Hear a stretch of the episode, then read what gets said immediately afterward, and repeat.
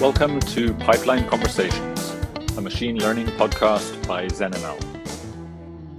So, this is a bit of an unusual episode out of the usual order of things. This is a conversation between myself, Adam, and Hamza, where we just reflect over the past six or seven months. I thought it might be uh, a good moment uh, now that we've got 10 episodes in the bag with the podcast so far and just to reflect on what we've achieved with ZenML and so on and where we're going uh, a little bit as well. So I hope you enjoy it. Welcome, Adam and Hamza, for um, our tenth episode. It's great that we reached this point in in our podcast, and uh, of course, you know a lot has happened in the last six or seven months. I remember when I first joined, the things that ZenML allowed you to do were relatively basic, certainly compared to to what we have now. And it's been amazing for me to watch. I'm kind of curious, like how it's been for for you both. Tell us a little bit about how how you've experienced things. All right, thanks, Alex, for having us back. Uh, it really feels uh, awesome that we have so many episodes out now. Um, it feels great. I think that uh, like we've reached a lot of uh, milestones since we last spoke. We we were really at the beginning of the journey, the beginning of the podcast, the beginning of everything uh, back then, six, seven months ago. And it's been awesome to see the team grow. It's been awesome to see the community grow. And it's just, it feels amazing that every day we come in and there are like a hundred things to do and all of them are exciting. So I think the, like the morale is up. Everybody is bought into the vision and everybody knows uh, like where to pull together. And that isn't something I would have I would have only hoped that would happen in six to seven months uh, when we first spoke.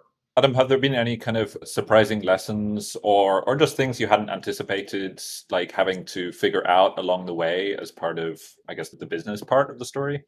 Sure. Um, yes. Also from my side, thanks for for the invitation, Alex, and thank you for the tenth podcast. Really, really happy and, and proud what what you achieved there so far, and with with all the amazing guests. Uh, yes. So, what are the surprises? Um, well, uh, there are not many surprises, but um, there's always the saying: if you have everything under control, you're moving uh, too slowly. So this is this is why, um, as Hamza said, the 100 things which we have to do every day uh, are exciting. Um, some some are a bit boring um, and annoying, like um, we, which which have just have to come uh, with running and growing a company.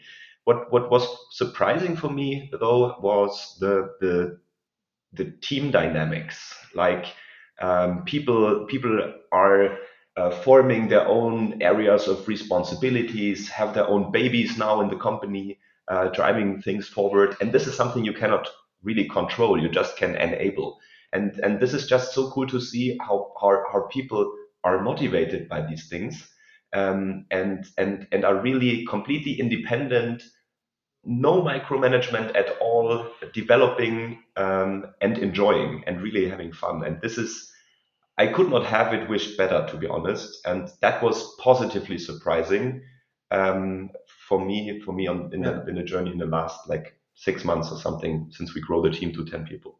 I would also agree. I mean, if, if I look at the team makeup right now, it looks like to me that if I was asked, okay, how does would your team look like in six months, I would never have imagined even something close to how we are. I mean, the background and diversity we have in the team in terms of skills and just opinions, everybody sort of brings their own superpower to it. So super proud of that we were able to just convince people like yourself to join us on this journey maybe it's worth just taking for for those who are either joining us or people who've been with us for the journey since the beginning just taking a little a step back and kind of just thinking about what we've achieved both in terms of the company technically in terms of the product.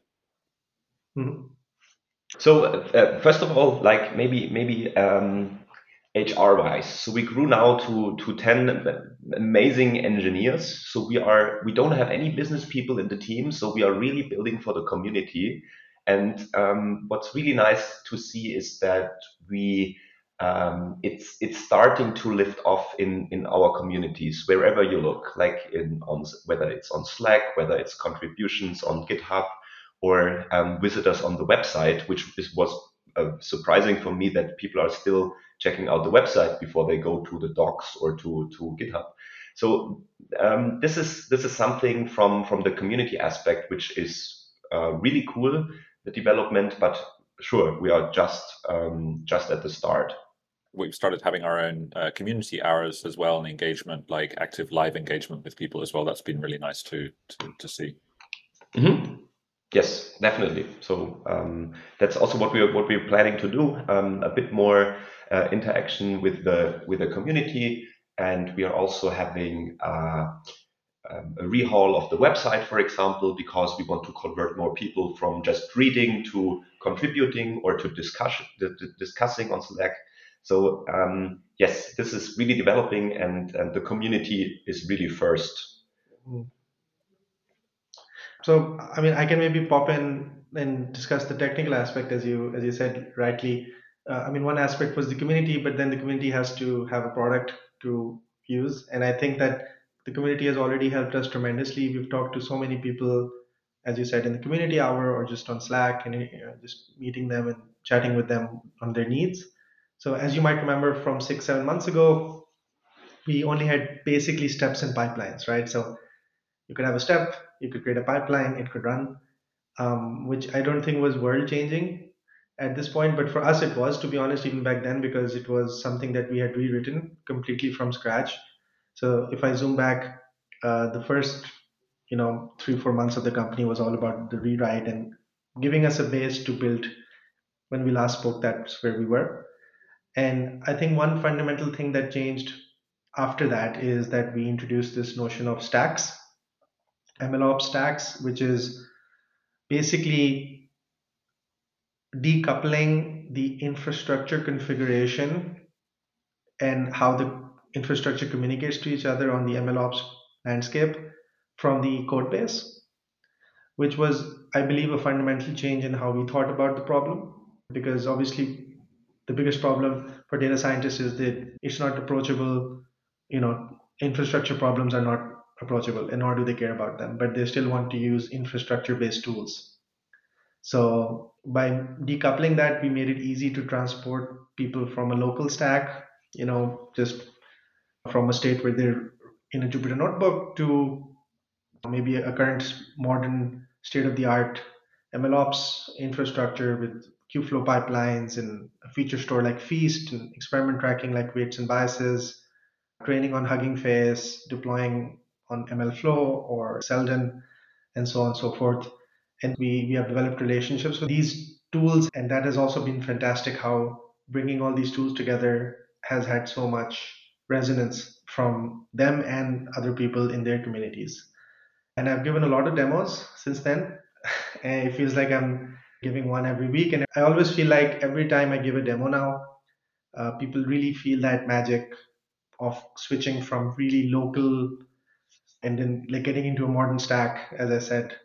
And their feedback is always they're really amazed and want to try it. And that feeling, what we want to give to the developers, is exactly what I would have hoped for six months ago. And I think that we're only at the beginning of that. Do you feel you've learned anything about? I mean, we're we're a, a lot more um, we're pretty immersed on a day to day level in this MLOps space and how the tools, different tools, work together and which ones are more appropriate in certain situations. Like, how has your understanding of what MLOps means changed uh, over this time period as well?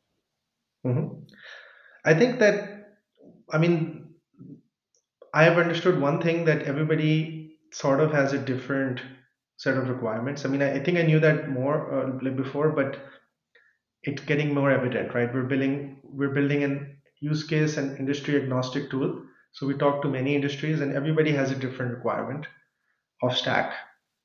And you know, you, sometimes you need a big boat, sometimes you need a small boat, and it's just you know sometimes you just want to spin up a big VM or a serverless function and just orchestrate it because that's what your quarter is looking like, right? And there's nothing wrong with that. You don't need a Kubernetes cluster scaling up to thousands of nodes. But on the other hand, if you're if you're in a, in an autonomous driving company and you're serving 200s of models um, out there every day, retraining them, then you might want to need those tools, right? So my understanding of this has developed in the sense that I believe that MLOps will like there will be some standards forming, but I believe a winner in this space I mean, not just us, but every other tool has to be open and flexible for those requirements. Um, so, if anything, I've doubled down on the open source, flexible nature of things, uh, and I believe that's here to stay. So, yeah, I think that's the that's the biggest thing that I've learned talking to so many teams. Yeah, and that's been really interesting to observe from my perspective, being relatively new in this field as well. Like the interaction with some tools which aren't open source, but now there's kind of really burgeoning community of filling in all of the different gaps of your MLOps stack, um, where you can just live in open source. You don't need something proprietary, really. Yeah, absolutely you know, a lot of people say that there's something almost contradictory in saying that you know you're running a, an open source business. Um, how how how's your understanding of that developed? Also, the idea of you know we're building this in public. We're we're pretty open about all sorts of things, which you don't really see in many other companies.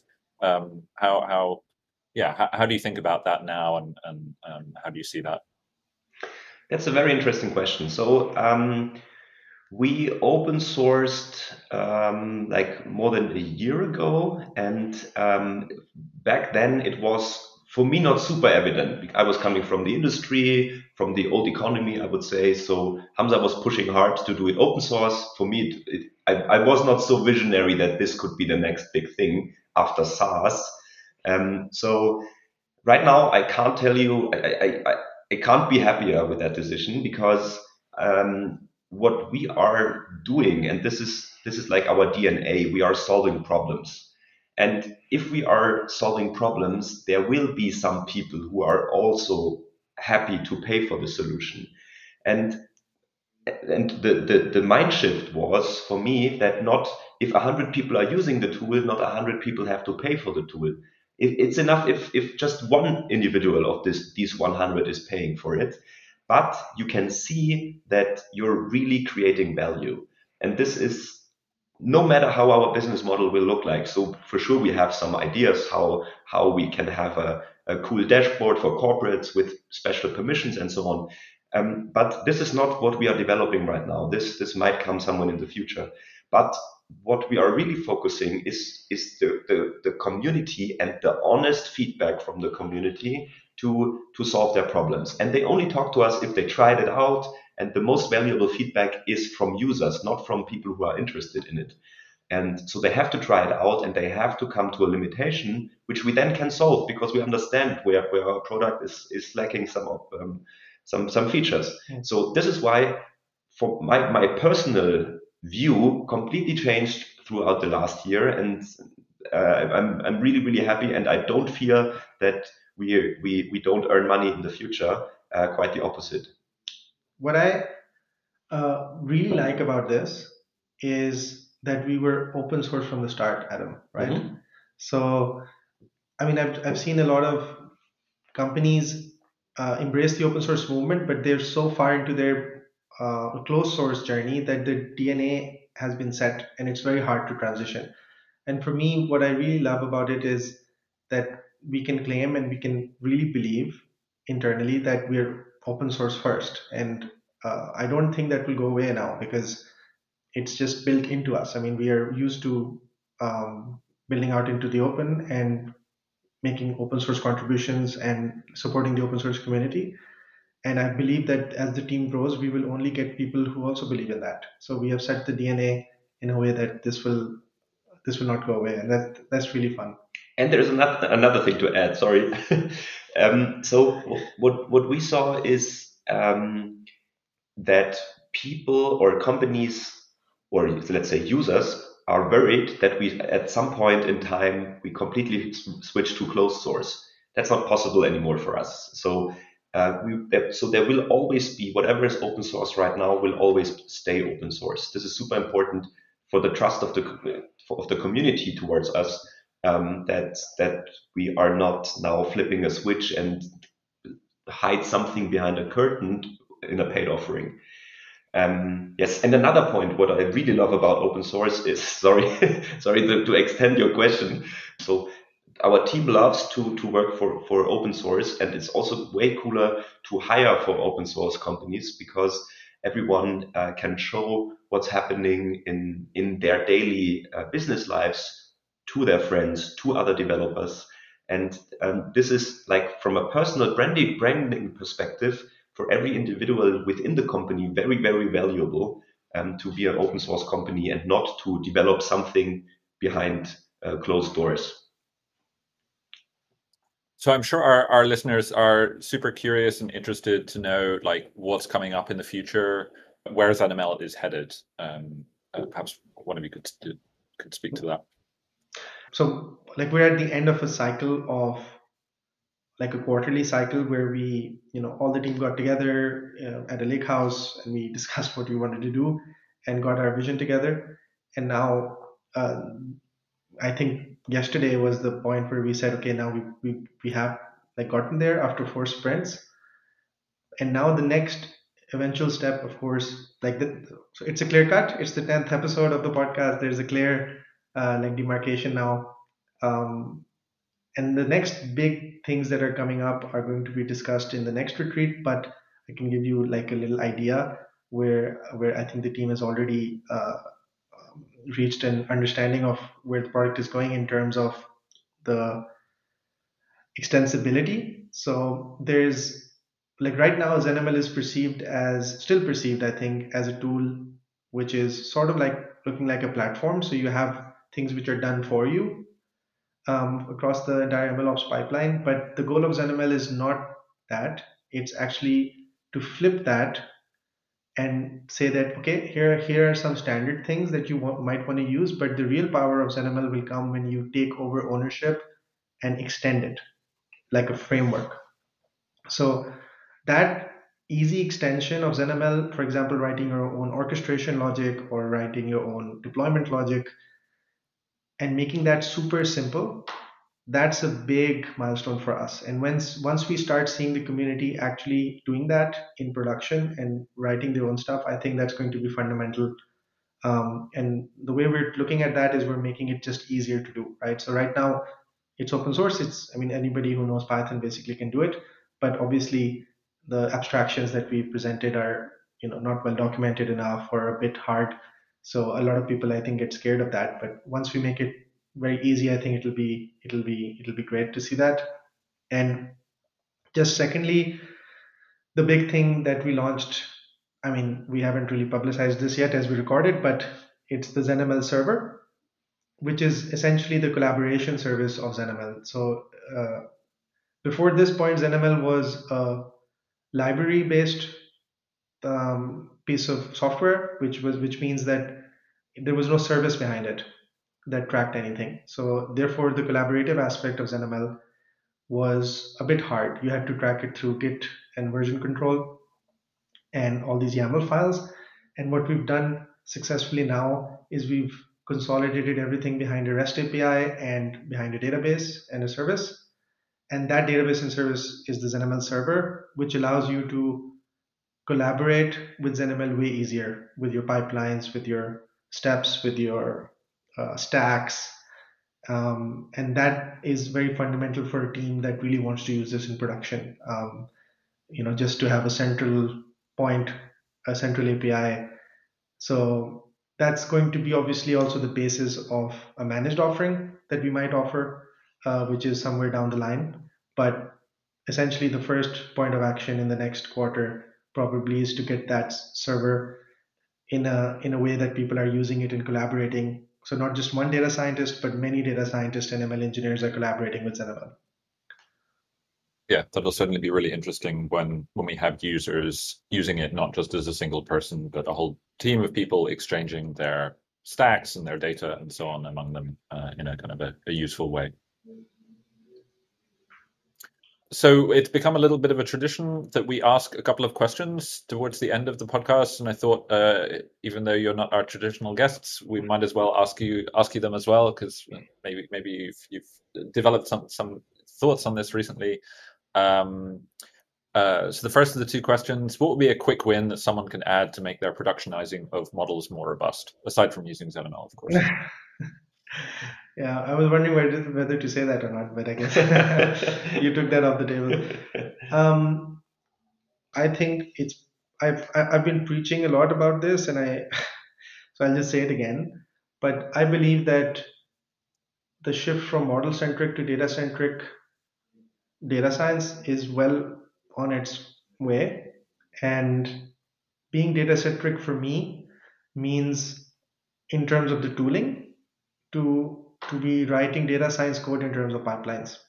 So encapsulating steps and having an abstraction logic that links these steps and orchestrates them together so that you can isolate your environments and configurations and infrastructure.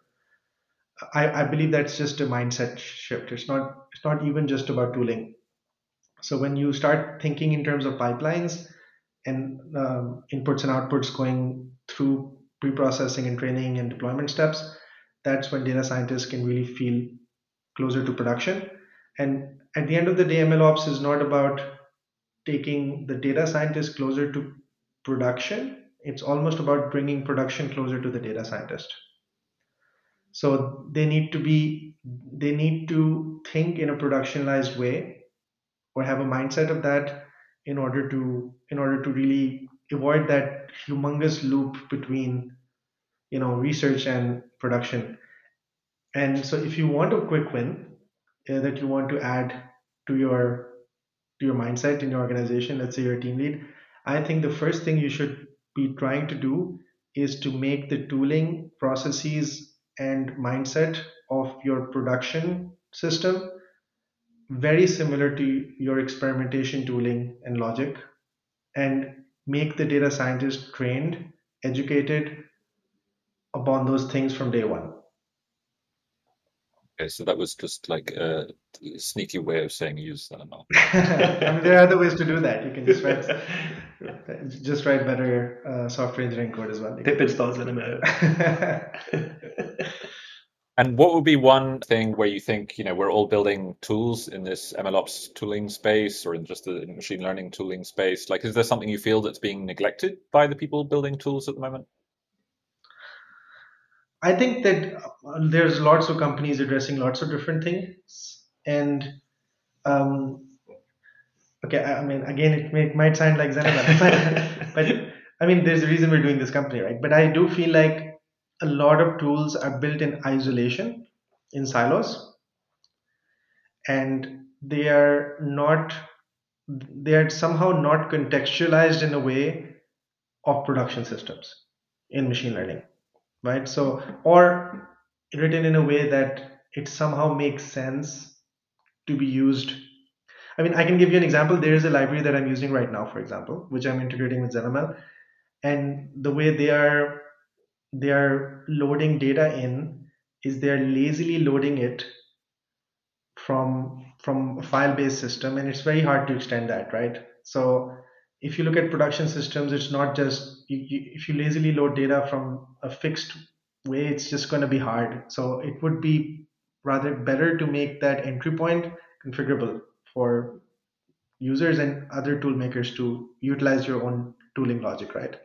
So just these entry points and exit points of tools, it feels like it's a bit, you know, it would, I think it would make sense for people, for tool makers to take a look at how production systems work essentially and take a look at the entry points of those things and the exit points and make a coherent link to them so that it's easier for people to actually use their tools in in more than just research. But maybe that's very uh, bad of me to say. It's not an easy job uh, as the production systems are so diverse as well yeah, I mean, one thing that I've noticed, I guess my contribution to this question would be just like the whole Python packaging story seems to be not quite a great experience right now, but I mean, that's something a bit more fundamental than, than the MLOps space.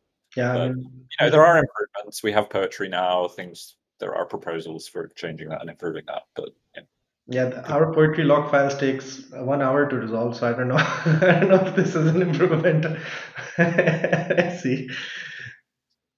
Well, thank you very much for coming on to this uh, mini-sode, and uh, I look forward to our next podcast in 10 or maybe 20 episodes time uh, when we're doing even more uh, crazy and we are and we are hiring for the next phase of ZenML, so check out our job postings.